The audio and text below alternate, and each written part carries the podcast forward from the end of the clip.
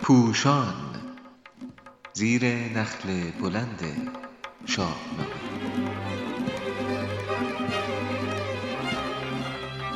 شاهنامه خانی از زبان فردوسی خردمند. شماره 67 نظامیگری کاووس. چاپ شده در روزنامه ستاره صبح در تاریخ چهارشنبه 21 اسفند 98 نویسنده علیرضا قراباقی. گوینده کیمیا کرامت.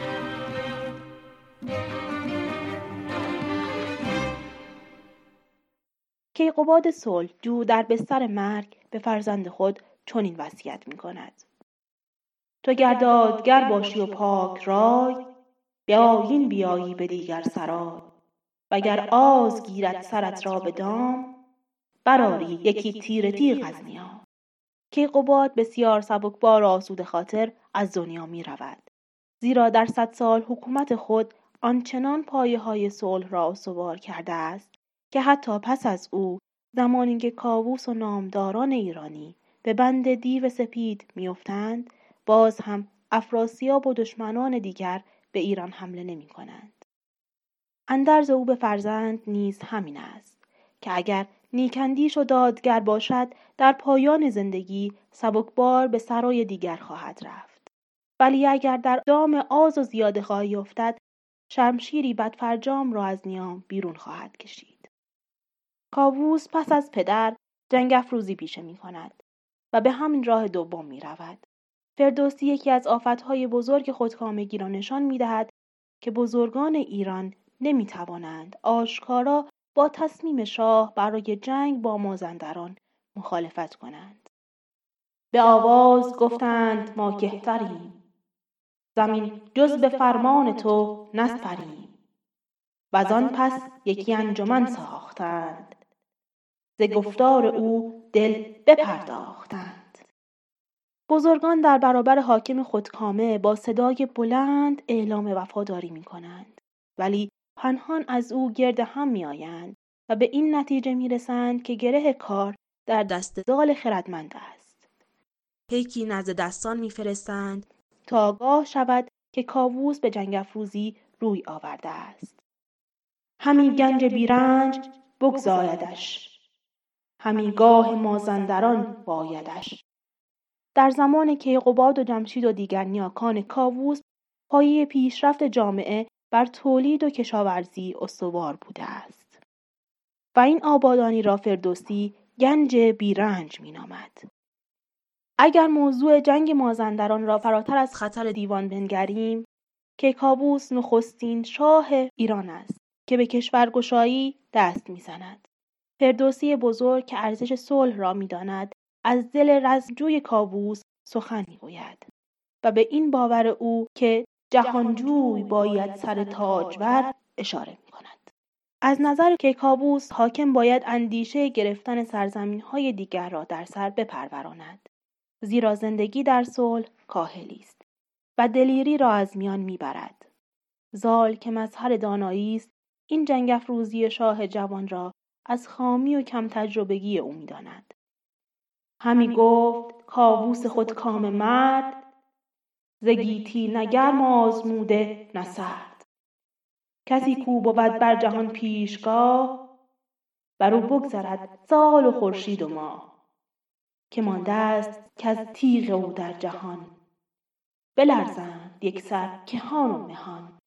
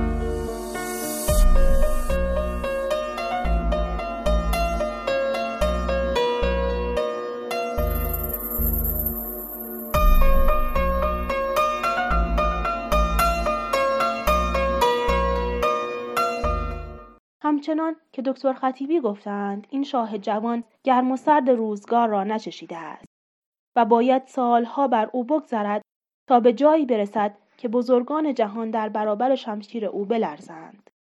هنوز تا آن روزگار زمان درازی مانده است. زال پیش بینی می کند که کاووس از تصمیم خود بر نمی گردد. ولی این پهلوان خردمند نمی تواند مانند دیگران از نادرستی جنگ به شاه چیزی نگوید. و در همان حال نمی خواهد با این لشکرکشی ناروا همراهی کند.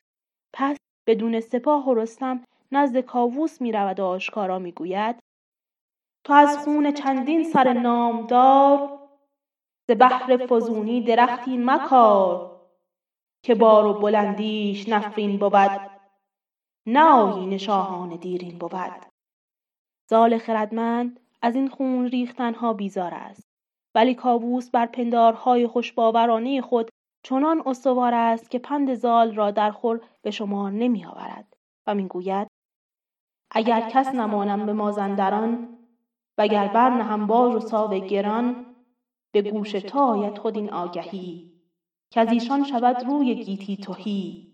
گریدون که یارم نباشی به جنگ فرمای ما را بدین در درنگ.